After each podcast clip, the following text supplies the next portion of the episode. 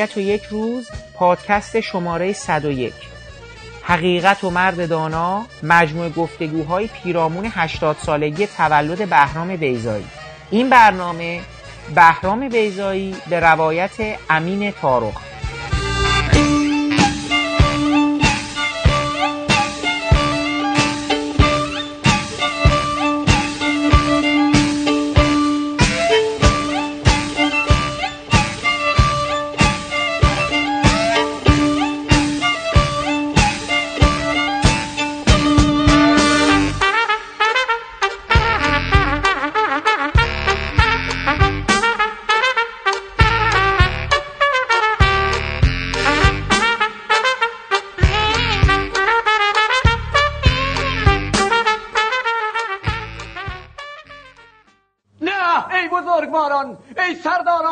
جایگاه که پا تا سرزره پوشید. آنچه شما اینک می‌کنید ندادگری است و نه چیزی دیگر. آنچه شما اینک می‌کنید یک سر بیداد است. گرچه خونان مهمان نخوانده اینجا ریخ اما گناهش ایش بر من نیست. مرگان است که او خود می‌خواست. نه ای بزرگان رزم جامه پوشیده. آنچه شما با ما می‌کنید آن نیست که ما سزاواریم.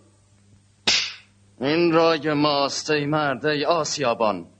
که پنجه هایت تا آرنج خونین است. تو کشته خواهی شد. بیدرنگ. اما نه به این آسانی. تو به دار آویخته می‌شوی هفت بندت جدا استخانت کوبیده و کال بودت در آتش. همسرت به تنور افکنده می شود و دخترت را پوست از کاه پر خواهد شد. چوب نوشته این جنایت دهشتناک را بر دروازه ها خواهند آویخت و نام آسیابان تا دنیاست پلید خواهد ماند. بیشرم مردمان که شمایید. ما را می‌کشید یا قارت می‌کنید.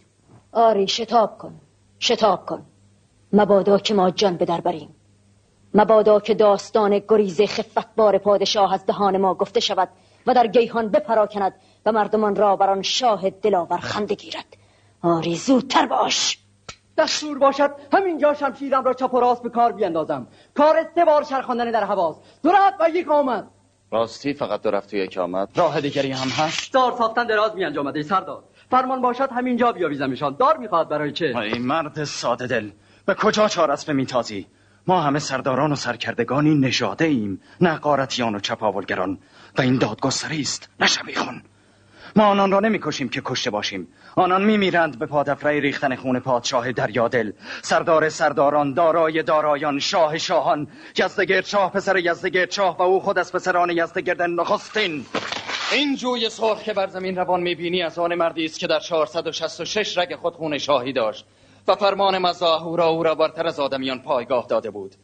اینک که دشمن گلوگاه ما را میفشورد چه دستیاری بهتر از این با دشمن که سرستن جدا کنند؟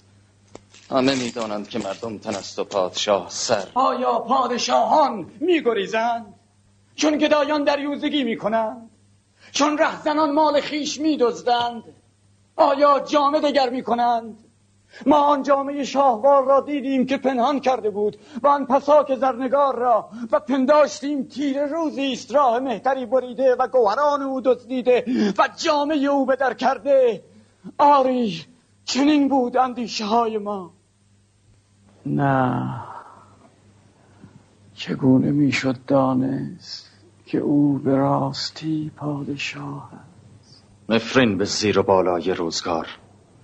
ما خود در پی او میتاختیم با اسپان تکاور و او بر خنگ تیز رو پیشتر از ما بود و ما از او واپس ماندیم در طوفان. تیرگی که اوف بر اهریمنانش باد. افسار اسپان ما را در کف داشت و هر جا که خواست می‌کشید. بر اهریمن بدسگان نفرین دو بار سه بار سی بار هزار بار.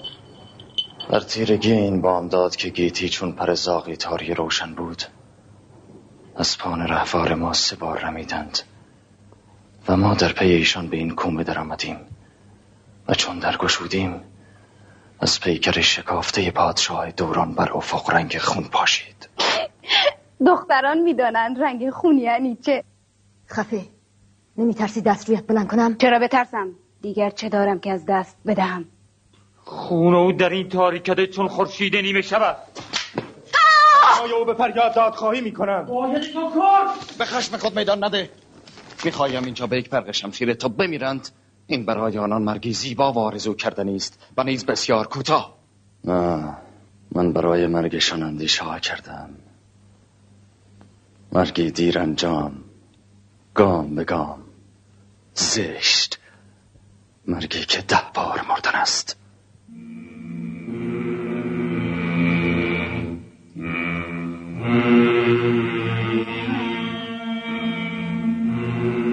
سلام.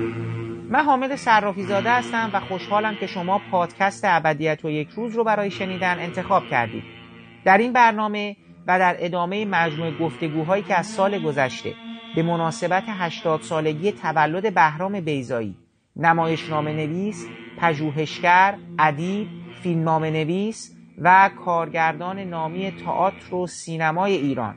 برای شما تهیه و پخش کردیم به سراغ آقای امین تارخ رفتیم. امین تارخ با کارنامه ماندگار و درخشان در عرصه بازیگری تئاتر و سینما و تلویزیون. برای اولین بار با ایفای نقشی در فیلم مرگ یزدگرد به کارگردانی بهرام بیزایی بر اساس نمایشنامه به قلم خود ایشان در یک فیلم سینمایی حاضر شدند. این مسئله بهانه مناسبی رو در اختیار ما قرار داد تا از آقای تارخ بخواهیم برای ما درباره چگونگی آشنایی با بهرام بیزایی و تجربه همکاری با ایشون در اجرای صحنه‌ای و فیلم مرگ یزدگرد صحبت کنیم.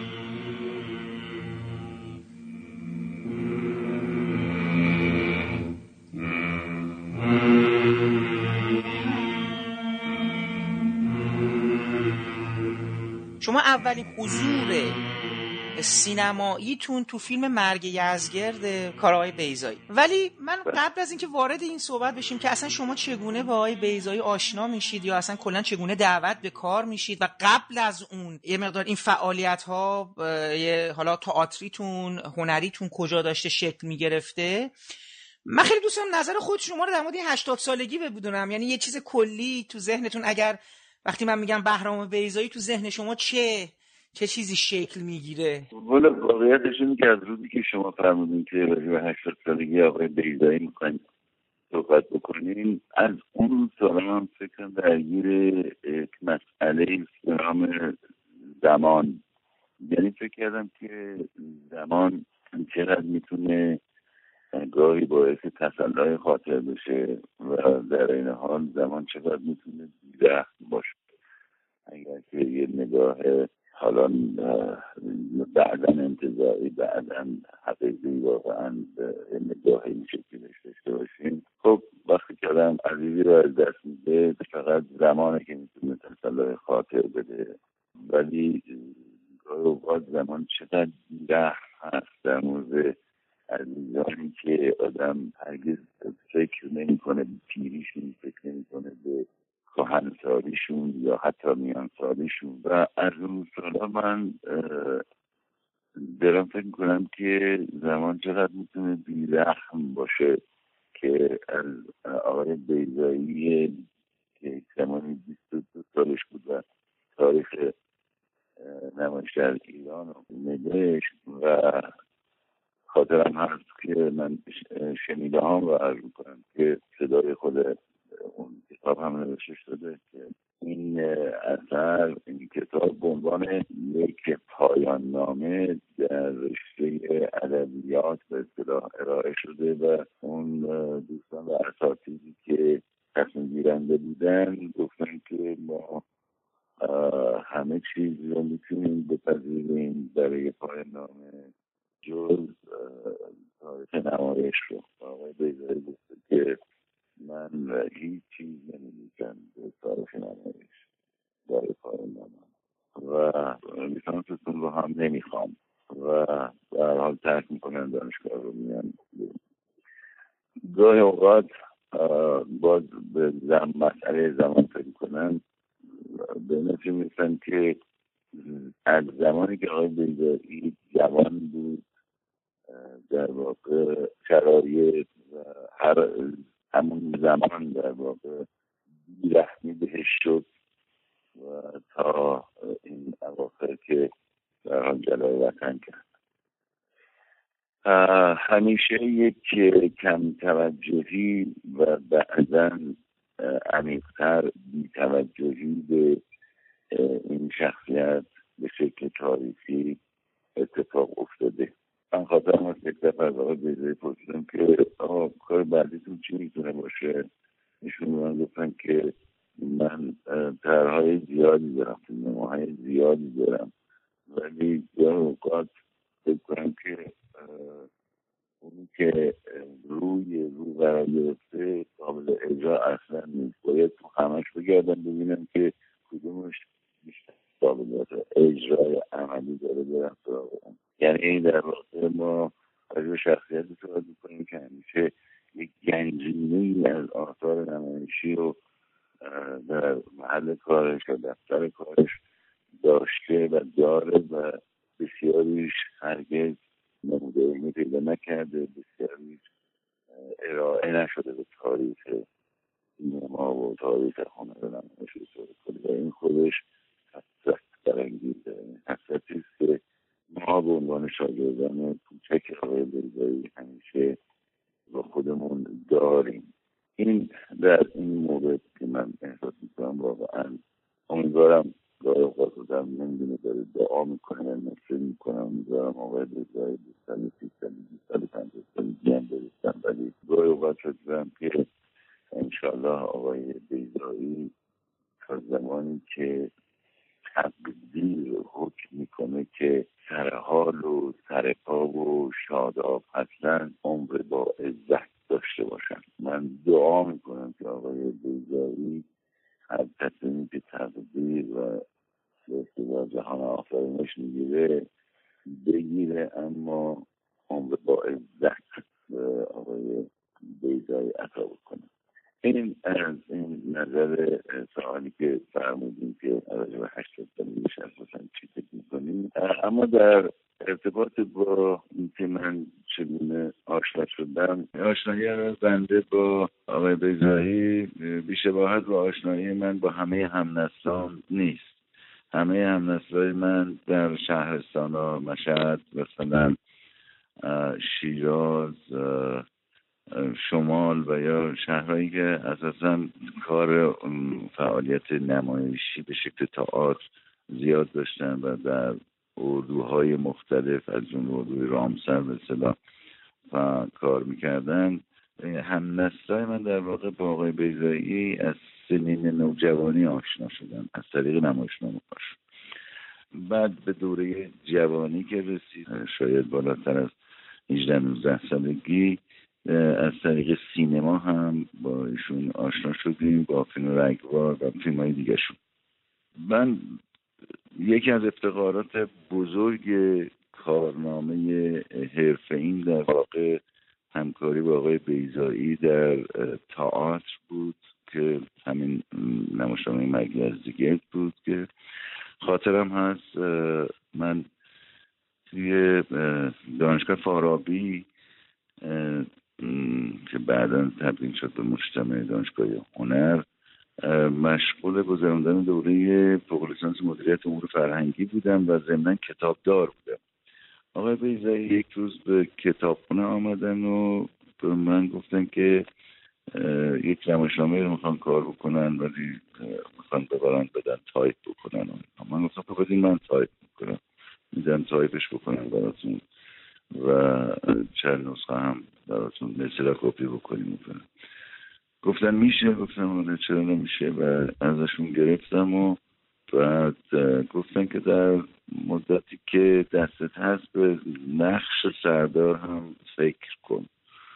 از اونجا احساس کردم که در واقع این افتخار داره میره که نصیبم بشه یک تاعت با آقای بیزایی کار بکنم. موقع من جوان 27 ساله به حال کمتر شاید بودم. و به این ترتیب به همکاریمون توی تئاتر شروع شد و فکر می‌کنم یه چیز چل پنجاه تا اجرا توی تئاتر شهر رفتیم سال پنجاه و هشت و احساس می‌کنم که فقط تو یک نمایشنامه بازی نکردم تو یک اتفاق تاریخی در واقع شرکت کردم. نمایشنامه مرگی از دیگه فقط یک نمایشنامه نیست. یک اتفاقی است در هنر نمایش ایران و بعدها در سینمای ایران.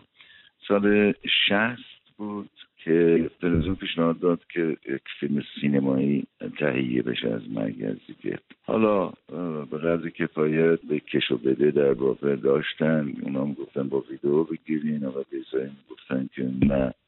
حتما باعث ما نگاتیو گرفته بشه و بالاخره موفق شد آقای بیزایی که به عنوان یک فیلم سینمایی برخورد بشه با این نمایشنامه در واقع یک سینما تئاتر ساخته بشه. و به حال خاطرم هست اون موقع با یک میلیون و پنجاه تومن که هزینه بسیار پایینی بود در زمان خودش اون فیلم ساخته شد. مثل اینکه الان که سینما یه فیلم رو با دو میلیارد می‌سازن مثلا به ناچار با مثلا 90 میلیون تومن بسازن با 80 میلیون بسازن. یه همچین وضعیتی بود یه همچین قیاسی می‌تونه آدم داشته باشه.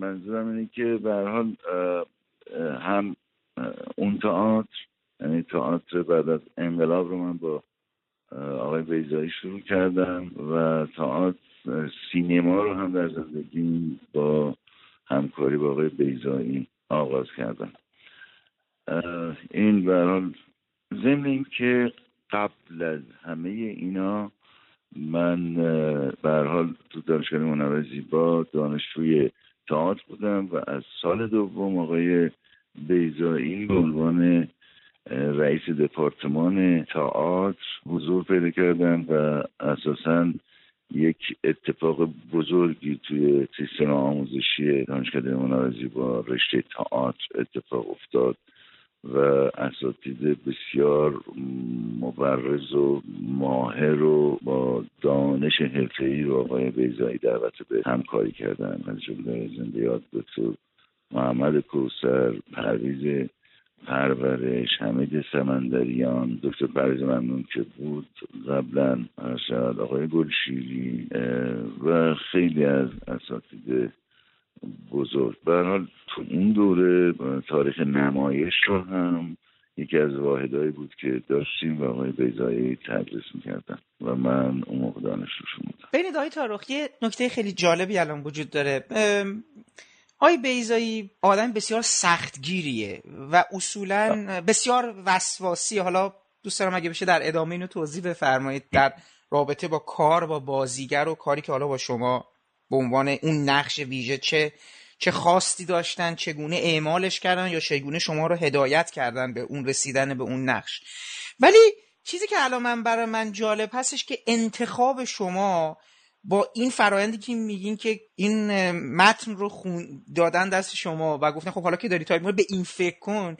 یه خورده با خود تیپ بی... یعنی تیپ نگرش انتخاب بازیگر بیضایی نمی‌خونه. به این مفهوم که برام جالبه. چون من می‌دونم که مثلا دارم میگم سر سگکشی دیگه انقدر وسواس به حدی رسیده بود که تمام بازیگران حرفه‌ای سینما ایران هم دیگه اومده بودن و داشتن یک انتخاب بازیگری می‌دادن. قصه های زیادی داریم که خیلی از بازیگران حرفه ما از آزمون خواست ایشون رد نشدن. یعنی اون چیزی که ایشون می‌خواستن و نمی‌تونستن پیدا بکنن. در اون نقش و اون بازیگر رو برای اون مناسب نیدن این من خیلی دوست دارم ببینم که بیزایی چی رو با شما یعنی چه چیزی رو با شما به شما گفتن چی رو در شما دیده بودن که اینقدر چیز شما رو یه دفعه یک دفعه دعوت به این کار کردن. یعنی می‌خوام تستی گرفتم بعدش یه خاصی داشتن گفتن نتن رو آماده کن برای من بگو.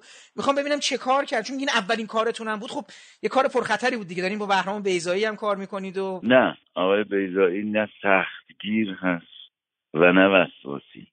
آقای بیزایی در حد مرگ براش هنر نمایش جدیه و به همین دلیل تلاش می‌کنه که درست ترین انتخابا رو داشته باشه. گاهی دیگران قضاوت می‌کنن که آقای بیزایی بهانه چوه گاهی میگن که سختگیره گاهی میگن وسواسیه گاهی میگن طولش میده.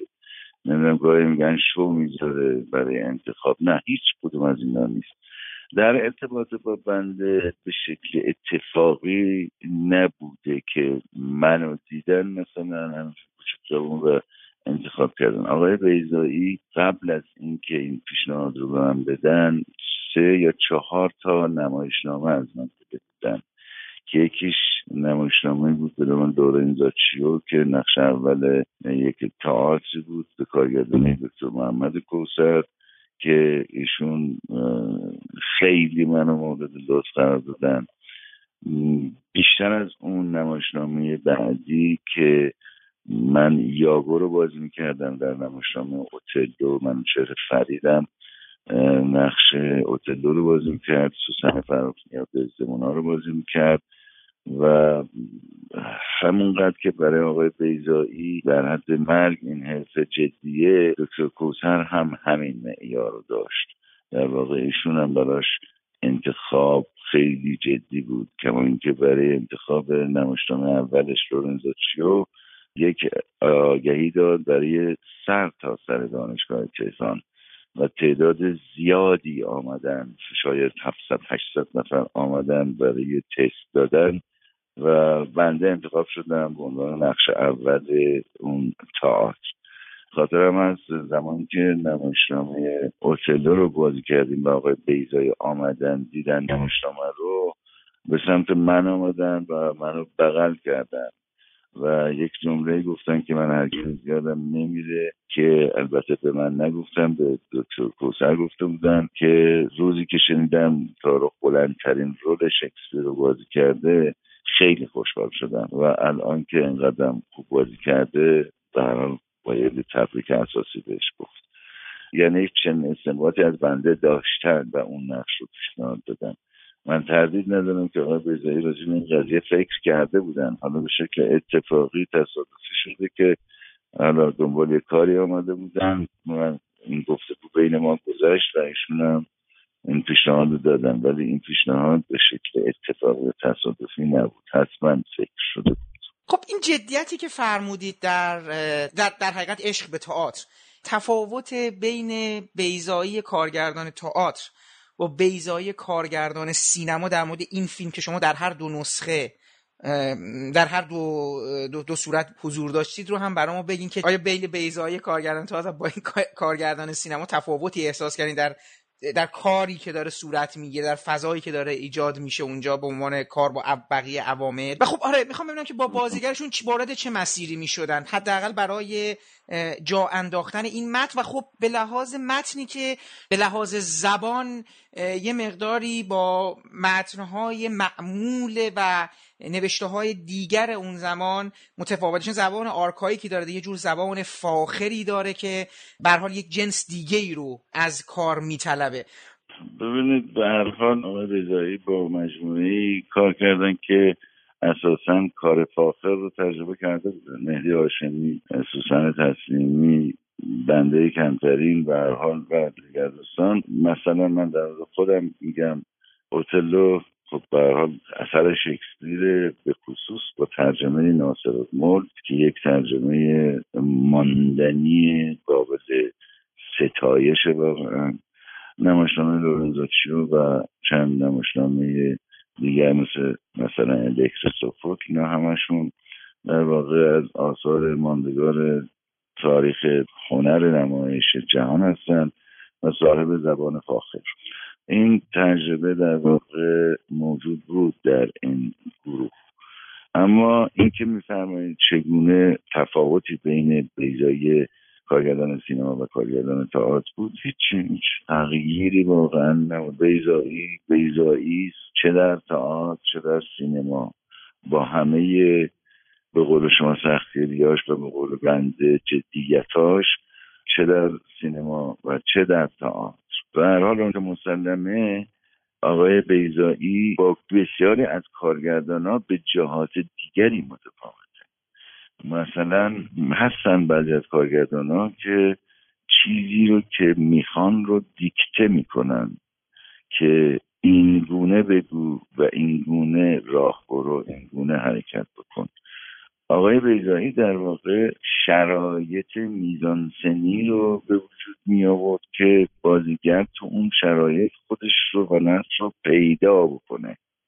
یعنی شما هرگز عنوان بازیگر از بیزایی نخواهید شنید که اینو اینجوری بگو که من میگم. یا این شکلی بازی بکن که من میگم. نهایت اتفاقی که میفته اینه که میشه یک جور دیگه هم بگی اینو.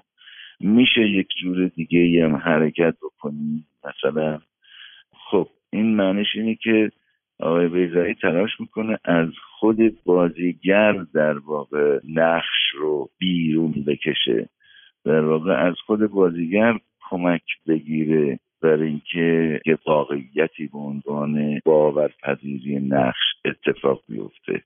اگر دیکته بکنه حتما اون حاصل کار متعلق به بازیگر نیست. حاصل کار یک شخصیتی که هویت درستی نداره. چون بخشش متعلق به بازیگر بخشش متعلق به فرامی نیست که از کارگردان گرفته و ناپخته ارائه شده.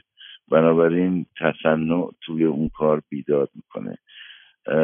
من تصور و برداشت و استنباطم از آقای بیزایی عنوان کارگردان این بود که برای پرهیز از تصنع تلاش می‌کرد که هر آنچه که درون خود بازیگر موجود هست رو در واقع پرورش بده تا نقش باورپذیر بشه. شاید شاید اگر که بخوایم سراغ سبک هایی بریم اون سبکی که لی سراسبرگ میگه که به حال بازیگر محور نه شخصیت یعنی در واقع اگر که حملت رو یک بازیگری مثل اسموتونوفسکی بازی می‌کنه یا اوتلو رو کسی مثل اسموتونوفسکی بازی می‌کنه و همون اوتلو رو که شکسپیر نوشته با همون مختصات با همون زبان با همون مفاهیم مثلا لارنس بازی می‌کنه شما فکر کنید که حاصل کار چقدر با هم متفاوته. به جهت اینکه اون دو تا بازیگر هم صاحب دو تا شخصیت متفاوت هستن. بنابراین هر کدوم از بازیگران از فیلترهای شخصیتی خودشون کاراکتر رو در واقع عبور میدن. آقای بیزایی هم تلاش می‌کرد که از یک جوشش درونی که در بازیگر هست استفاده بکنه و نقش رو باورپذیر بکنه و خلق بکنه. من بعضا این رو هم از بازیگرانی که به قول معروف پیشکسوت هستن می‌پرسم. این مواجهه شما با متن در راسته همون چیزی که فرمودید متن فاخر و اینا. من بعضا بعضی وقتا فکر کنم بعضی از این متنها انگاری گویا نوشته شدن برای خواندن نه برای اجرا. من مثلا این اواخر یه متنی خوندم به اسم تاراجنامه. که اصلا یه بخش عمده ای از اون گفتگوها به زبان مغولی نوشته شده بود. یعنی کلا واژگان و گویش و, و اصلا کلا فرم جمله بندی ها هم خیلی دشوار بود. برای خوندن خیلی دشوار بود. حداقل برای ما خیلی دشوار بود. حالا نمی‌دونم بازیگرا باشون چگونه مواجه می‌شدن.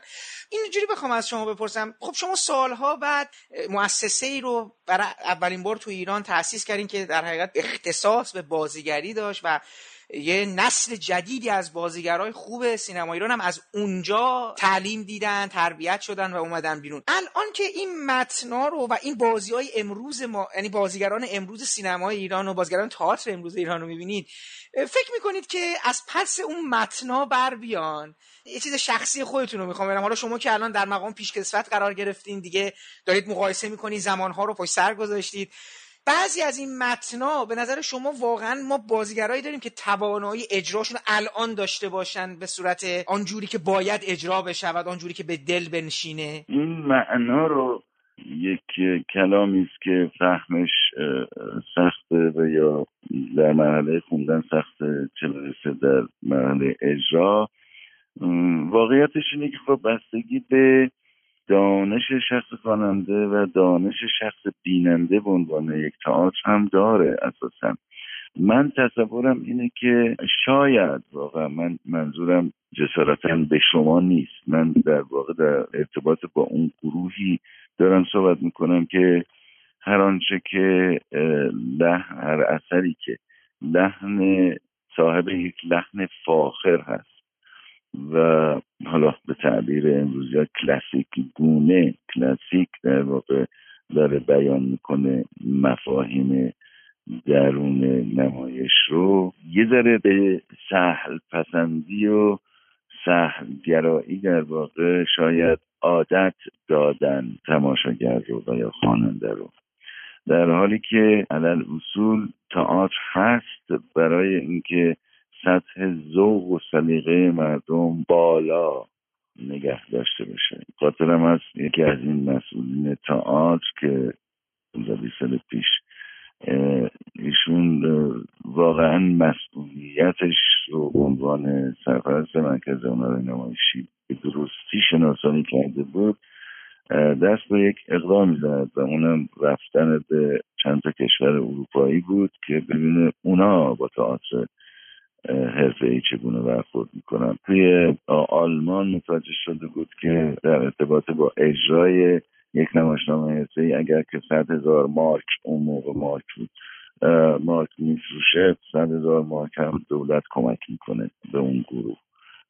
مثلا در فرانسه این رقم 80 درصد در ایتالیا 50 درصده و یک با یک چنین گزارشی در واقع از سفر برگشت. و من سوالم این بود که خب چرا دولت این کارو می‌کنه؟ گفت ما همین سوال رو مطرح کردیم و گفتن برای بالا نگه داشتن سطح ذوق و سلیقه مردم در جامعه. خب توی تئاتر به دلیل خاصیت زنده بودنش تأثیرش هم بیشتر هست. شاید انقدری که توی تئاتر تأثیر نفوذ کلام توی تماشاگر بالا هست تأثیر نفوذ همین کلام توی سینما آنچنان به اصطلاح نباشه. نه من فکر می‌کنم که اگر بازیگری نتواند که یک چنین لحن فاخری رو منتقل بکنه ضعف از نمایشنامه نیست ضعف از بازیگره. اینکه الان بازیگرایی داریم که می‌توانند یک چنین آثاری رو به اصطلاح بازی کنند و مفهوم بشه برای تماشاگر و لذت ببره تماشاگر. اینو نمی‌دونم چون فکر می‌کنم که یک سهل پسندی و سهلگرایی اصولا اتفاق افتاده. توی سینمای ما اگر دقت بکنید در واقع سینما به طور کلی به سمت یک کمدی رفته که کمدی به اصطلاح ارزشمند و ارزنده هم نیست اصلا. خب همین حرکت ها باعث میشه سطح ذوق و سلیقه مردم پایین میاد. از طرفی سطح دانش بازیگری هم که به اصطلاح داره در عرصه‌های حرفه‌ای کار می‌کنه اون رشد لازم رو پیدا نمی‌کنه. اما ما در همین مملکت بازیگرانی داریم که واقعا با توانایی و با دانش بالا دارن کار می‌کنن به خصوص در عرصه تئاتر و نه در عرصه سینما و ثابت کردن که تئاتر می‌تواند که تماشاگر بسیار داشته باشه و تئاتر می‌تواند که به تماشاگر لذت بده. نشانش هم به وجود آمدن یک چیزی در صد و چه پنجاه تا تئاتر ظرف پنج شش سال هفت سال گذشته به شکل تئاتر خصوصی. و تو این تئاتر خصوصی واقعا گاه اتفاقاتی میفته حداقل هفتاد درصد مواقع اجراهایی رو ما شاهد هستیم که حکایت از توان بالای بازیگر و توان بالای کارگردان می‌کنه. اما متاسفانه در سینما شاهدش این اتفاق نیست. من البته اون موقعی که اون چیزی که خدمت شما گفتم اصلا منظورم در مورد متنا نبود. می‌خواستم بگم متنا انقدر سطحشون من اصلا نگفتم ضعف متنه. منظورم این بودش که متنا انقدر غنی هستن برای یه بخشی از بازیگران. من بیشتر نسل جدیدم منظورم بود. ناآشنا به مفهوم هم که دقیقا همین پاسخی که شما دادین رو می‌خواستم برسم بهش. من اساسا خیلی به خودم حق نمیدم راجع به بازیگرای جوان و تازه کار قضاوت بکنم. چون یه ذره خب آدم خودی دوشنبه خودش درست می‌کنه و پشت سر این و اون. یه استنباط دیگری به اصطلاح پیدا می‌کنن. اما من همیشه در ارتباط با برای بچههایی که توی همین نهاد آموزشی خودم دوره می‌بینن و فارغ و تحصیل میشن همیشه سفارش اینه که بعد از اینکه تموم شد دورتون بیشتر رمان بخونید بیشتر نمایشنامه بخونید بیشتر تئاتر برین بیشتر فیلم های فاخر رو ببینید. خب این باعث میشه که به یک خودسازی برسه بازیگر که متداوم باشه و صاحب شعور بکنه. این که میگم صاحب شعور بکنه منظورم خدای نکرده این نیست که بعضی ها بیشعورن نه. بعضی ها اساسا تمایل به این که این ذهن حرکت بکنه درشون وجود نداره. خب این همون ساده یعنی سخت پسندی و سخت گرایی است که از کردم خدمتتون.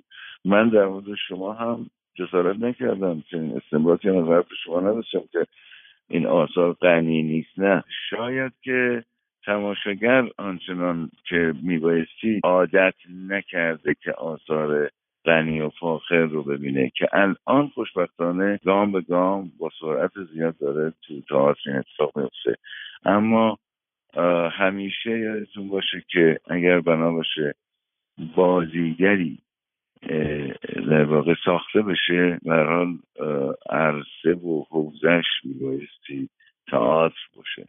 تو تئاتر هست بازیگر قوام پیدا می‌کنه. تو تئاتر هست که فرهیختگی جریان داره. تو تئاتر هست که خلاقیت و دانش به اصطلاح وجود داره. تو تئاتر هست که قوه تخیل و خلاقیت هم تماشاگر هم بازیگر حرکت می‌کنه. حالا یه نکته خیلی جالب دیگه هم بعد از مرگی ازگرد اتفاق میافته. من فکر کنم خیلی اون مرگی ازگرد تئاتر رو دیده بودن چون فیلم که هیچ وقت پخش نشد. متاسفانه خب به دلیل مسائلی که پیش اومد الان همه فیلم رو دیدن. یعنی این نکته است حالا نسل من نسلی که اون زمان برحال الان فیلم با کیفیت بسیار خوبی هم در دسترس هستش. ولی حتی با زینویس انگلیسی. ولی خب نکته جالبش اینجاست که شما بعد از اون فیلم یه جورایی برای دو تا نقش تثبیت شده یک شمایلی پیدا می‌کنی که خب میشه ابو علی سینا. و بعد و قبل البته قبل سربدارانه دیگه شیخ حسن جوری هستش بعد ابو علی سیناس این دوتا خب دوتا کار شاخص تاریخیه. در حقیقت ما اگه انگلیسیشو بگیم کاستوم درامایی که داره میشه. بعد حالا یه ذره من داشتم فکر می‌کنم که خب آی تاروخ بعدش ادامه داد این مسیر حالا کارهای تاریخی رو. که بعد دیگه مثلا فکر کنم جستجوگر محمد متوسلانی بودش. معصومیت از دست رفته داوود میرباقری بود. خیلی من اونو حالا ایشالا میگم یه روزی اگه بشه من خیلی دوست دارم. در مورد اون نقش شد چون خیلی مفید بود. و شیخ مفید بله. و اینا تو اون مسیر ادامه پیدا کرد و خب حالا کار آقای حاتمی ما اگه قرار بدیم تو دل شده ولی خب خود معاصرتره. ولی ما اگه بیشتر بگیم بله. که با اون جنس پوشش و اون جنس خیلی قبلتر از دوران معاصر حالا معاصر که قاجار بودون این خیلی برای من جالبه که فیلم دیده نشد ولی شما تونست یعنی این مسیر انتخاب شدید یعنی آقای نجفی از اون بر شما رو انتخاب کردن بعد از اون بر آقای رهگذر انتخاب کردن. اونا دیده بودن کار یعنی حضور شما رو توی کار آقای بیزایی دیده بودن یا بازم همه اون انتخابا بر اساس کار قبلی یعنی همون نمایش ها بودش. حال آقای رهگذار زندگی رهگذار که همون تئاتری که من عرض کردم اون که دیده بود و قبلا با هم کار کرده بودیم. یک سری قبل از انقلاب یک سریال من بازی کردم به نام شهرمن شیراز که آقای رهگذار کارگردانی کرده بود. اما به هر حال تئاتر مرگزدگی رو هم دیده بود و به هر حال یک جورایی حساب کرده بود و بنده که زبان فاخر و زبان کلاسیک رو به اصطلاح کمی لاقل می‌شناسم و میشه کار کرد. خب اینا بوده واقعا. یعنی در همون تئاتر سر گذاشته هم مرگزدگی به عنوان کار آغازین تاثیر گذاشته. و اصولا حالا ممکنه که مثلا من اصرار غریبی هم نداشتم که حتما کارهای تاریخی بکنم. ولی به حال گاهی اوقات آدم می‌بینه توی یک مسیر افتاده و پیشنهادان پیشنهادهایی که یک شباهتی با کار قبلی داره. پیشنهاد بعدی شباهت با کار قبلتر داره. و همینجوری ادامه پیدا می‌کنه. حالا برحال دیگه. اونجایی که تونستیم سعی کردیم درست کار بکنیم بعد از مرگ یزگرد آقای بیزایی قرار نبود پروژه دیگه رو با هم کار کنن چون مجموعا همواره پروژه های آقای بیزایی پیشنهاد دادن و همیشه یه مقاومت هایی صورت گرفته. حالا چه از طریق تهیه کننده چه می‌دونم چه از طریق سیستم فرقی نمی که قبل از انقلاب بعد از انقلاب هیچ پیشنهادی داده بودن که حالا به سرانجامی نرسیده باشه؟ یکی دو بار پیش آمد آقای بیزایی می‌خواستن تئاتر کار بکنن یا فیلم می‌خواستن کار بکنن. اما امتزاجی کرده بودن و و من در واقع سر کارهای مختلف بودم و این افتخار نصیبم نشد که همکاری دیگری با هم داشته باشیم. یک تئاتر رو هم یک تئاتر هم متاسفانه اسمش رو فراموش کردن چون برمیگرده به چیز 25 6 سال پیش. یک تئاتری که تمرین کردن منم توی تمرینش بودم ولی اون نمایشنامه هرگز اجرا نشد. و منم در رفتم سر کار سینمایی. چرا پیشنهاد شد؟ لاقل یک بار دیگه پیشنهاد شد و متاسفانه به جایی نرسید. تو مجموعه آثار آقای بیزایی فیلم محبوب ایشون برای شما کدومه؟ و دوست دارم نظرتون بدونم چرا. مرگ از دیگه. نه به خاطر اینکه خودم بودم. برای اینکه فیلم مرگ از دیگه ارز کردم یک اتفاق توی تاریخ سینمای ایران واقعا.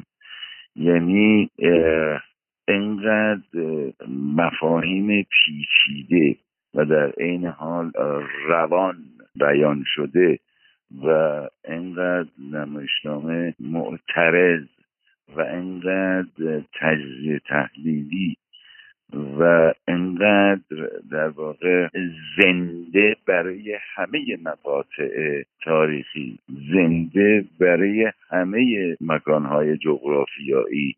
اگر که راجع به توتالیتاریزم در واقع صحبت میشه خب این اساسا در همه دوران ها قابلیت مطرح شدن داره. در همه نقاط جغرافیایی قابلیت اجرا داره.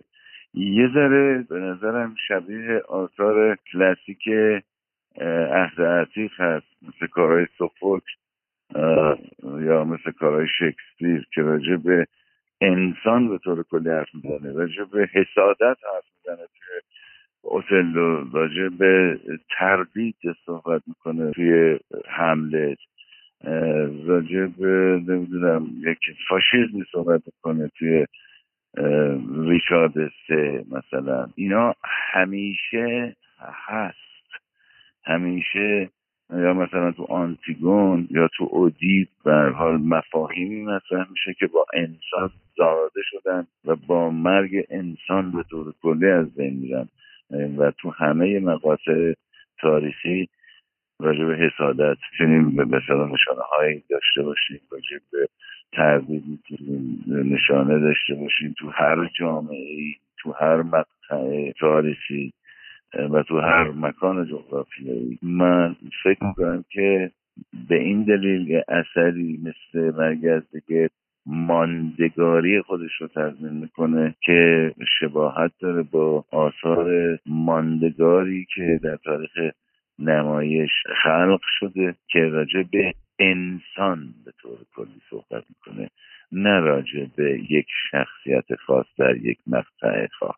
خاطره ویژه ای دارید از اون حالا چه اجرای تئاتر یا چه هنگام فیلم برداری چیزی که تو ذهن خودتون ثبت شده باشه یا بهش رجوع کنید؟ ثبت شده در مرحله به اصطلاح فیلم برداری فیلم سینماییش این بود که دیگه سختتر از این شرایط واقعا هرگز اتفاق نیفتاد برای هیچ کدومون شرایطی که همه هم تحمل کردن. عدم برخورداری از یک وجود یک هتل درست یک هتلی که یک هموم درست داشته باشه یا یک تغذیه خوب بتونه به اصطلاح شخص داشته باشه. حتی وسیله عیاب زهاب درست حتی مثلا سر لوکیشن محل فیلم برداری شما تو گرمای پنجاه و یک درجه آران کاشان فکر کن با لباسی که سی و پنج کیلو هست. من داشتم که الان تو موزه سینما شما فکر کنید ما می‌تونستیم از کولر آبی استفاده بکنیم چون دم می‌کرد اینجا و نه کولر گازی بود که به استفاده بشه. چون صدا سر صحنه هم بود و هر حال اتفاق زیاد میافتاد که ما یک پلان یک دقیقه و نیمی رو می‌گرفتیم. همچین که ده ثانیه مورد تموم بشه یه موتورسیکل رد می‌شد مثلا. یا نمی‌دونم از آن می‌گفتن. یا نمی‌دونم و دو نفر با هم دعوام کردن صداشون میومد باز دوباره باید همه اینا تکرار می‌شد باز دوباره موتور بعدی موتور بعدی و دعواهای بعدی. می‌دونید اصلا به اندازه خوب بودن این اثر سختی و زجر کشیده شد تا این فیلم تهیه شد. همش نه ولی بخش عمدهش به دلیل کمبود بود که یعنی این فیلمی که تو همون شرایط نیازمنده مثلا یه هزینه چون می‌دونم 15 20 میلیون تومانی بود با یک میلیون و پنجاه. یعنی دیگه واقعا اسیری به اسیری آوردن جوری؟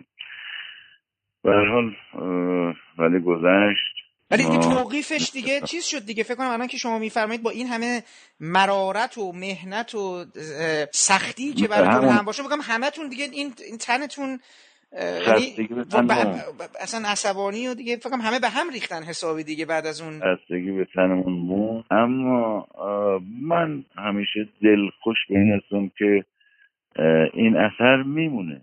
این اثر هست و روزی به نمایش در میاد. و روزی هم که به نمایش در میاد تازه است این نمایشنامه. بسیاری از فیلم ها هستن که تاریخ مصرف دارن. من خودم یکی دو تا فیلم بازی کردم که توقیف شده و هرگز نمایش داده نشده. ولی حتی اگر الان بهش اجازه اکران بدن به درد نمی‌خوره. چون مسئله اون روزی بود که ساخته شد نه مسئله همه دوران ها ولی مرگ دیگه مسئله همه دوران.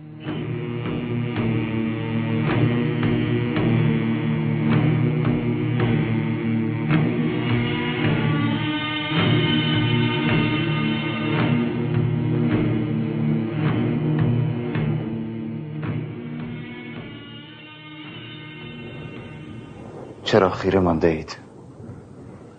من این جامعه سرداری را به دور خواهم کند این جنگی ناامید است. او برای ما جهانی ساخت که دفاع کردنی نیست. چرا خیره مانده اید ای مرد ببین از همان آستان که آمدن آن شاه جنده پوش را دیدی نگاه کن اینک در پی او سپاه تازیان را می‌بینم. ای زن و ای دختر من نزدیکتر بیایید. ای قربانیان تنگ دستی من اینک من از همزادم جدا می شوم از بینوایی. از آنچه شنیدم دشمنانی که می آیند تازیان به من مانند ترند تا به این سرداران. و من اگر نان و خرما داشتم به ایشان می‌دادم. دار را بشکنید و تنون را خاموش کنید. رای من برمیگردد. رای من نیست. و رای من. افسانه همان میماند. این پیکره بیجان را بردار کنید. پادشاه را؟ بیدرنگ این آسیابان است. چون این کار زشت کرده شد آگاه هم کنید. ای موبت آیا نباید سرود بخوانی؟ برویم. تاریخ را پیروز شدگان می نویسند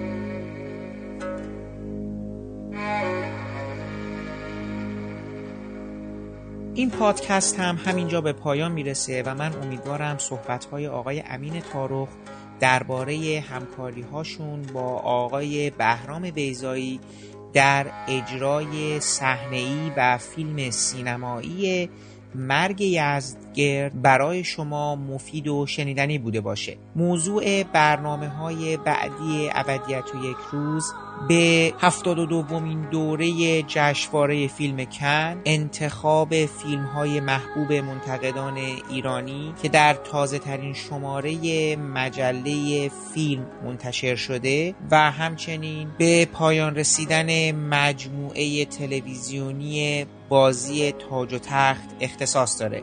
که از شما دعوت می‌کنم شنونده صحبت های مهمانان ما درباره این موضوعات در اون برنامه ها باشید. پیش از خدافزی باید از زحمات آقای محمد شکیبا که تدوین این پادکست رو به عهده داشتن تشکر کنم و برای رعایت نصف نیمه حق معلف از قطعات موسیقی که در این پادکست از اونها استفاده کردیم نام ببرم.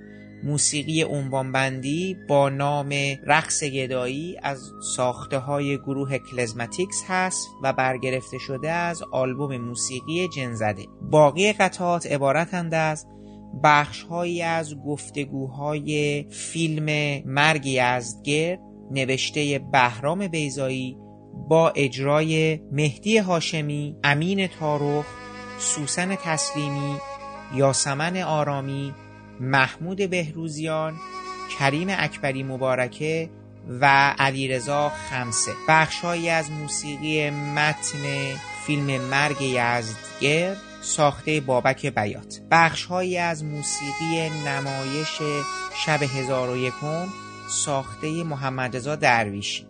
و من برای پایان این پادکست هم بخشهایی از موسیقی متن فیلم آخرین وسوسه مسیح ساخته پیتر گابریل رو برای شما انتخاب کردم. امیدوارم از شنیدنش لذت ببرید. تا برنامه های بعدی ابدیت و یک روز خدا حافظ و از شما دعوت می‌کنم شنونده بخشهایی از موسیقی متن فیلم آخرین وسوسه مسیح ساخته پیتر گابریل باشید.